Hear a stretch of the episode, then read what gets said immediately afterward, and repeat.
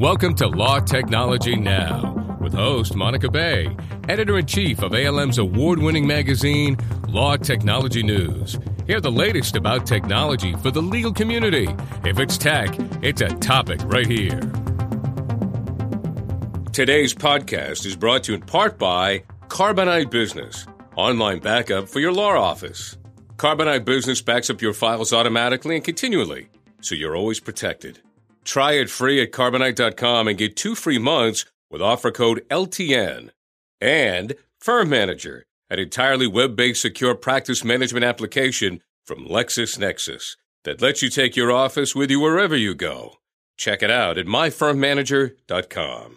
And welcome to our November twenty eleven edition of Law Technology Now. I'm Monica Bay, editor-in-chief of Law Technology News with A L M here in New York.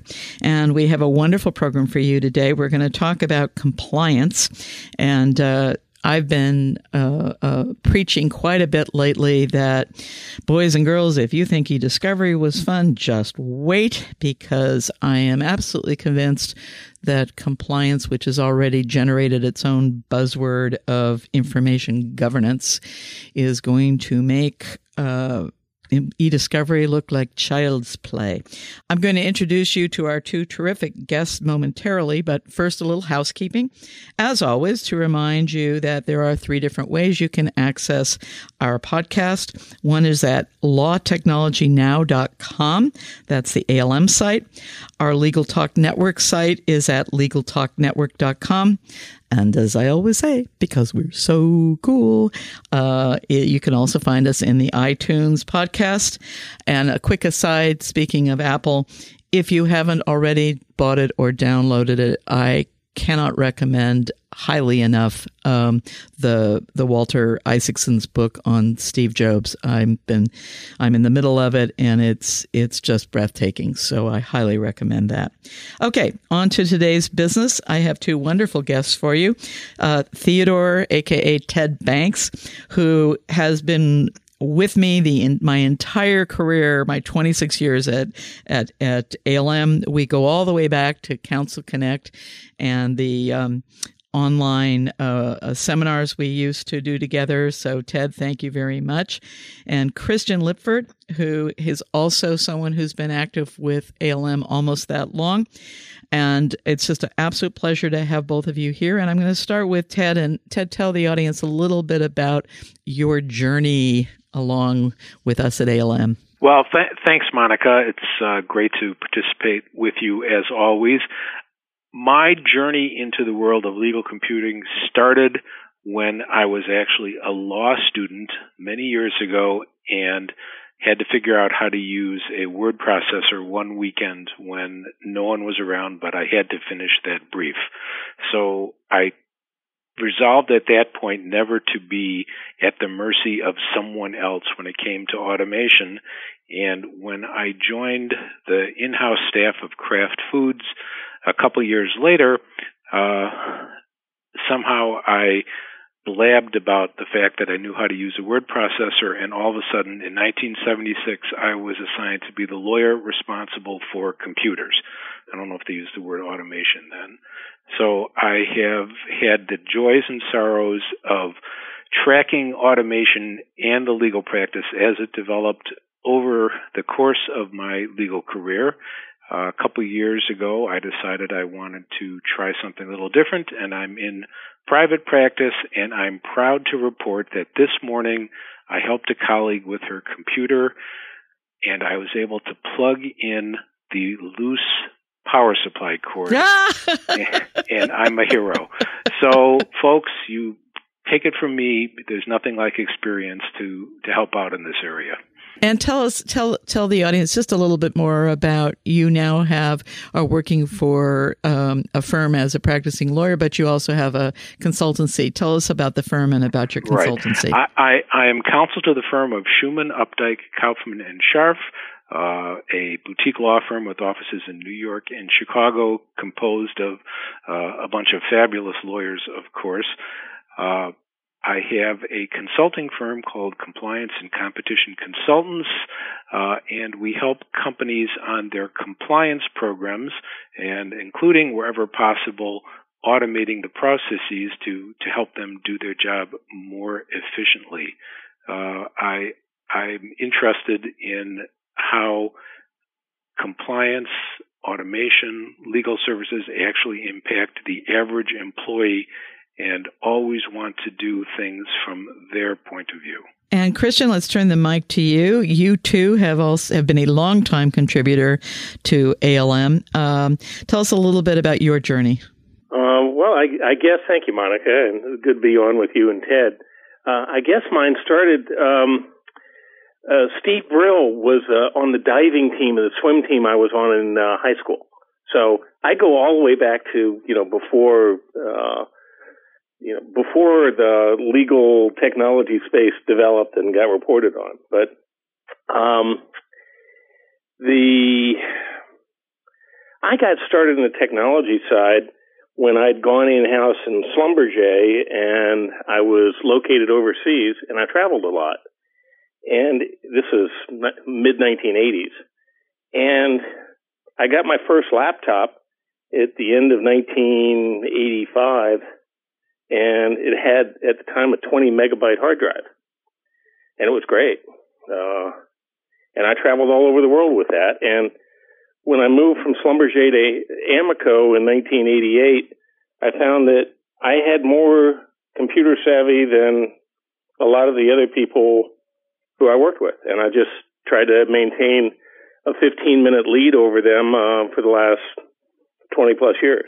Terrific. And tell us a little bit about your um, uh, consultancy now and what you did prior to the consultancy.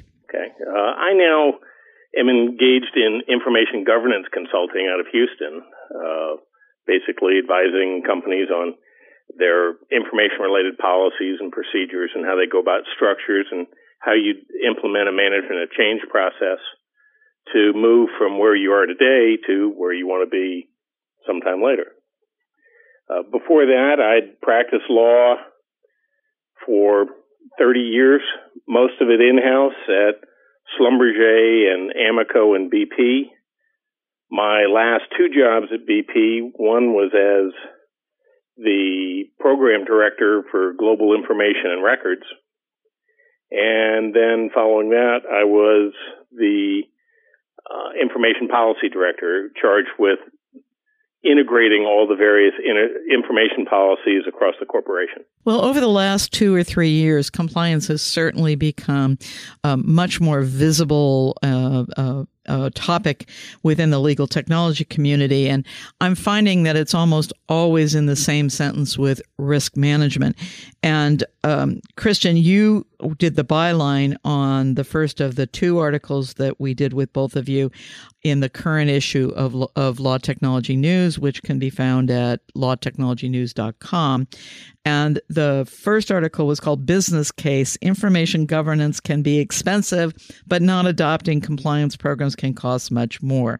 Um, tell us a little bit about why compliance seems to be have just exploded over the last two or three years. Um, well, uh, the results in a bunch of cases uh, and a bunch of um, above-the-fold Wall Street Journal articles. I mean, the big companies are being called to task, and they're also having to incur huge discovery expenses, collecting and reviewing a bunch of information that, frankly, they probably didn't need to still have. And and part of the exposure on this has also, if if I remember your article correctly, been factored in because of the huge number of new regulatory um, acts and requirements such as Sarbanes-Oxley, uh, the Health Insurance Portability and Accountability Act, Graham-Leach. It, it seems like there's this convergence between the litigation and the, of course, now with the whole fin- the two thousand eight financial explosion, um, it sounds like like there's a lot of activity coming, maybe on two different fronts. Um, in your article, you you talked about why, as we said, you have to do this, or you risk really having tremendously challenging costs. Um, Tell us a little bit about compliance with internal policies and why that's important. Well, the as a fundamental tenet of corporate law, uh, the um, servant is responsible for following the instructions of the master. And in the corporate law context, uh, first you have I mean, a corporation as part of its existence needs to comply with applicable laws or put its corporate charter at risk. It's sort of a fundamental assumption that you're in, in, in, involved in legal activities. But beyond that, when the corporation establishes internal policies, those are instructions from the master to the servant, and the servant needs to comply with those. In addition, also as a matter of corporate law, the, the directors and officers have a responsibility to protect the assets of the company. Now, you can think of that as the manufacturing facilities and the customer lists, but it also extends to all the proprietary information, uh, all the information that's been created or received in the course of that company's business. Ted, any thoughts on your end about the internal policy aspect of this? Yeah, you know, I think from the from the uh, consistency of of corporate conduct, you have a couple of things that are at work here. Number one is uh, the ability of the company to explain what it does in a litigation or regulation context to a skeptical plaintiff's lawyer or government enforcer. It, you know, what you want to be able to say is, here's our policy regarding information management. Um, it is it, it followed, and if something is not here, it's because, according to policy, we didn't retain it. Um, and if you have a consistent adherence to the policy, that sort of explanation will be persuasive, uh, as opposed to a sloppy Uh, set of practices, which would lead someone to assume that they have a case for spoliation of of, uh, you know, of of key records to to frustrate some sort of litigation or government investigation. But I think the second reason goes back to to Christian's uh, theme of his article, which is, for business reasons, doesn't it make sense to be able to find stuff that the company uh, creates? Uh, to avoid reinventing the wheel. If, if someone's going to do an intellectual work product, you want to be able to capture that and be able to get the uh, business benefit of the investment that's already made there. And so for a lot of companies, um, the the reason you want to do it is not necessarily because of litigation, just because it's like throwing away money when you have people working hard, doing things, and then no way to retrieve what they've done or or even know what they've done.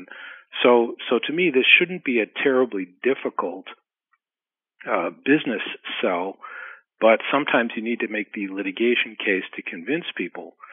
Um, and the unfortunate uh, trend that I've seen over the years of doing this is that at the foundation of every compliance problem, of every legal problem that companies have, is usually a records management or information governance pro- uh, problem. The the sloppiness or, or the intentional conduct always is reflected in how they treat business records, and it uh, it's unfortunately consistent uh, across every area of law, and it's so consistent that last year the United States Sentencing Commission considered whether to make uh, having an effective records management program part of the federal sentencing guidelines. They decided against it, but I wouldn't be surprised if this comes up again in the future, particularly continue to see a pattern of criminal problems uh, linked to or reflected in records management problems. Well, that's a great, great place for us to take a quick break. And uh, we will be right back after a word from our sponsors, Carbonite Business and Firm Manager from LexisNexis.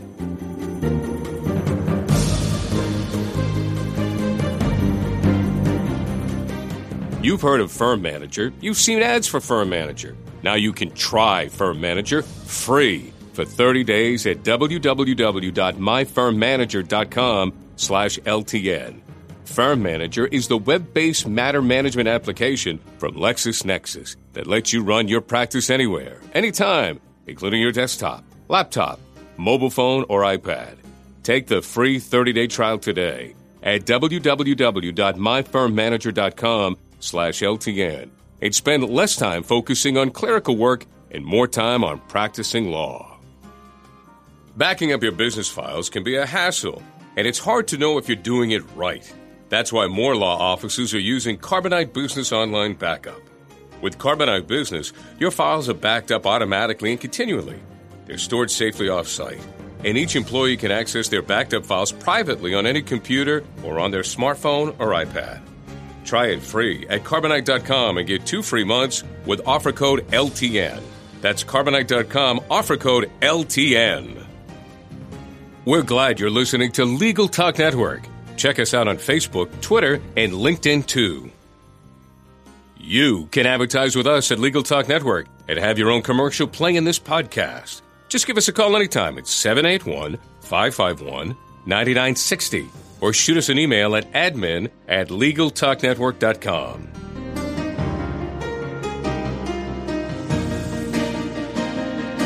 And welcome back. I am Monica Bay, Editor-in-Chief of Law Technology News, and we have two terrific guests here today. We're talking with Christian Lipford and Ted Banks.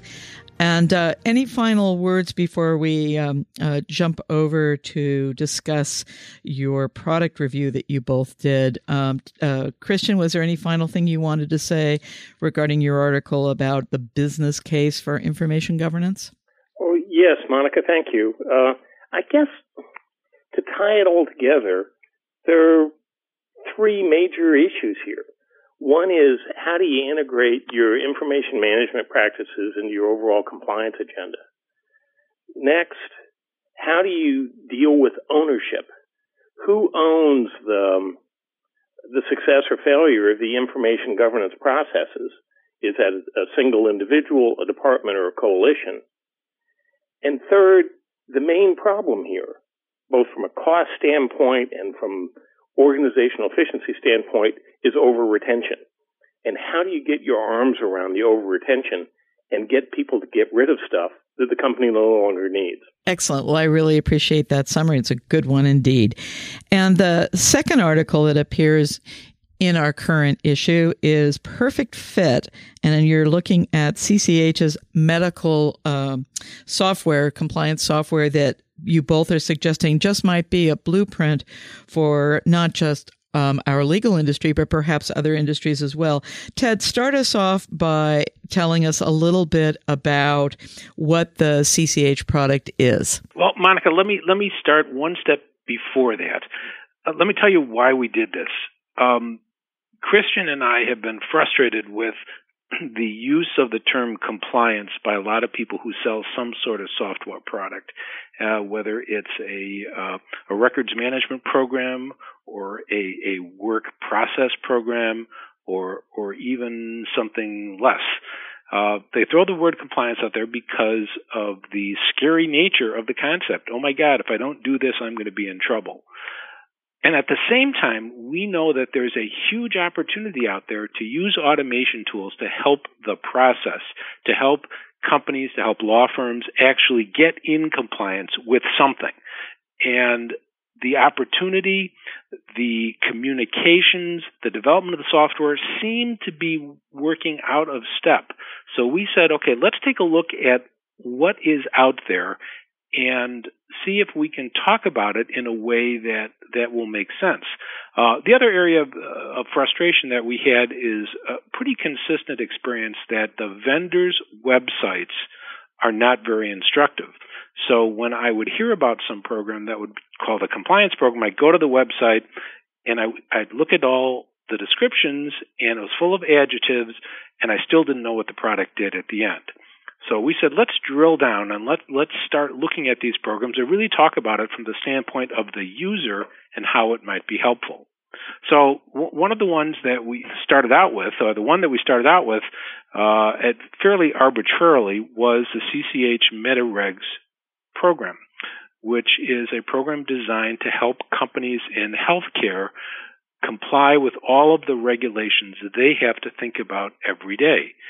And It, it, it, this area, I guess, is in one sense, well suited to have automation because there's a defined regulatory regime that is imposed by the Department of Health and Human Services that basically tells hospitals and other medical service providers what they need to do uh, to comply with the government regulations, have an effective compliance program, uh, et cetera. And it's, of course, it's driven by money.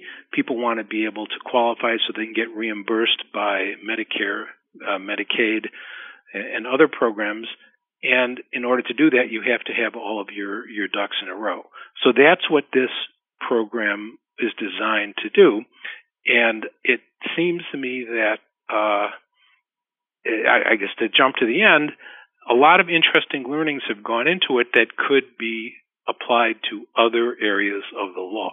Before you go into the end, Christian, tell us a little bit about how the MediRegs ComplyTrack Suite, what is it exactly and how does it work? Well, uh, Monica, it, it has several different modules um, that can track various activities, some of the, the core ones being the event tracker that would be helpful in case management from a compliance standpoint in order to track all of your activity and interactions that you might do after a, uh, a query comes into your hotline. But it also had, to me, some very interesting survey tools where they had question sets, uh, that uh, just collections of different questions that they'd send out to different uh, parts of the organization. And all the questions were yes or no, but they allowed you to pinpoint what were the type of regulatory concerns that might be arising in that portion of the business, and therefore be able to go back in and tell them what they need and help them with their processes. Uh, and um, another module that I thought was very good was the policy management module, where it manages the adjustments to the various policies that the company has created and suggestions and changes over time as the regulations or whatever the business process has changed. And it also had something called Survey Manager. Um, Ted, can you tell us a little bit what that is, uh, which I loved your description of it. You called it Survey Monkey on steroids. Well, you know, the w- one of the the key uh, tenets of compliance is to get information to employees and to figure out what exactly they know or they don't know, or what are they thinking, what are they perceiving. And and if you have a way to to communicate with employees, such as with a survey, um, you can target your questions to the performance of a compliance program and really get answers that will help you, number one, communicate uh, the, the key information, and number two, try to perceive whether there are any problems. Th- this is, a, to me, an, a powerful tool to help satisfy the requirements in the federal sentencing guidelines to have an effective compliance program to prevent and detect violations of law, and uh, the, the ability to communicate with the um, with the, with the with the average employee. You know, it's not just the the the C E O or the senior executives, but the people who actually are running the company, who are working for it, um, is uh, you know they're the ones who really can make or break what a company does. So to me, this uh, the ability to reach into the organization is is a key component of a good compliance program, and uh, you know it's here deployed in the medical industry, but certainly this kind of, of technology could be deployed in any sort of company. And we're running out of time, unfortunately. So I'm going to ask each of you to, to uh, answer one last question, which is, what do you think the best lesson for legal is from this product? But also, after you do so, would you tell our, our listeners, please, how they could reach you? And let's start with you, Christian. Um, from the legal side, what this product allows, what you should focus on is how do you How do you provide evidence that you took your policy seriously and you made reasonable attempts to enforce them and monitor them and keep them up to date? And a tool like this could be useful in that, in providing a record over time. As for getting in touch with me, I can be reached uh, at Christian at Lipfert, that's L I I L T F E R T consulting dot com. And Ted, uh, you get the uh, last word on the, how it can be applied to legal, and tell our listeners, please, how they can reach you. Okay, thank you, Monica. The the the learnings I have from a from a program like MediRegs, which I think our conclusion was that it was really very nicely done, and it was almost unfortunate that it's only only available for the healthcare industry. Uh, is that this shows how one can think about applying automation techniques to any sort of compliance role that you have. The federal sentencing guidelines lay out steps that companies can follow, and if you think about going through each of those steps, what kind of information you need, who has the information, how can you get it, how can you track it, how can you later prove it should a prosecutor or a plaintiff ever challenge your actions, this is sort of a an interesting guide to how to do it. And uh, even if you don't do something quite as elaborate as MediRegs, it is possible to to think about this in your in-house system, just in terms of your record keeping, of how you track what you do. Even if it's just having a very organized records management system for compliance, uh, you can still make a lot of progress. Uh, as you could, as you probably can tell, this is an area that really excites me. And if anyone else has uh, any questions about it or has some ideas, I'd love to hear from you. I can be reached at tbanks, T B A N K S, at Schumann, S C H O E M A N dot com. Well, my warm thanks to both of you. You were phenomenal, and I, I just thank you so much for taking the time to spend with us on Law Technology Now. I hope we will do more with you in the future.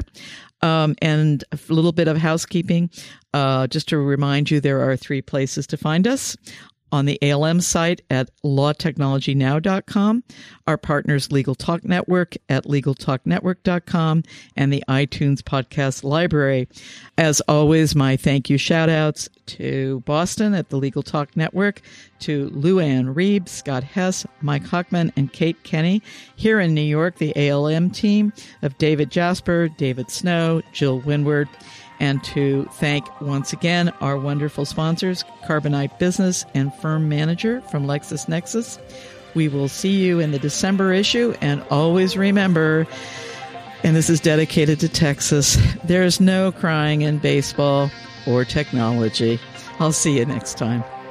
The views expressed by the participants of this program are their own and do not represent the views of, nor are they endorsed by, Legal Talk Network, its officers, directors, employees, agents, representatives, shareholders, and subsidiaries. None of the content should be considered legal advice. As always, consult a lawyer. Law Technology Now is produced by the broadcast professionals at the Legal Talk Network. Thanks for listening. Join Monica Bay for next month's podcast on the technology issues affecting the legal profession today.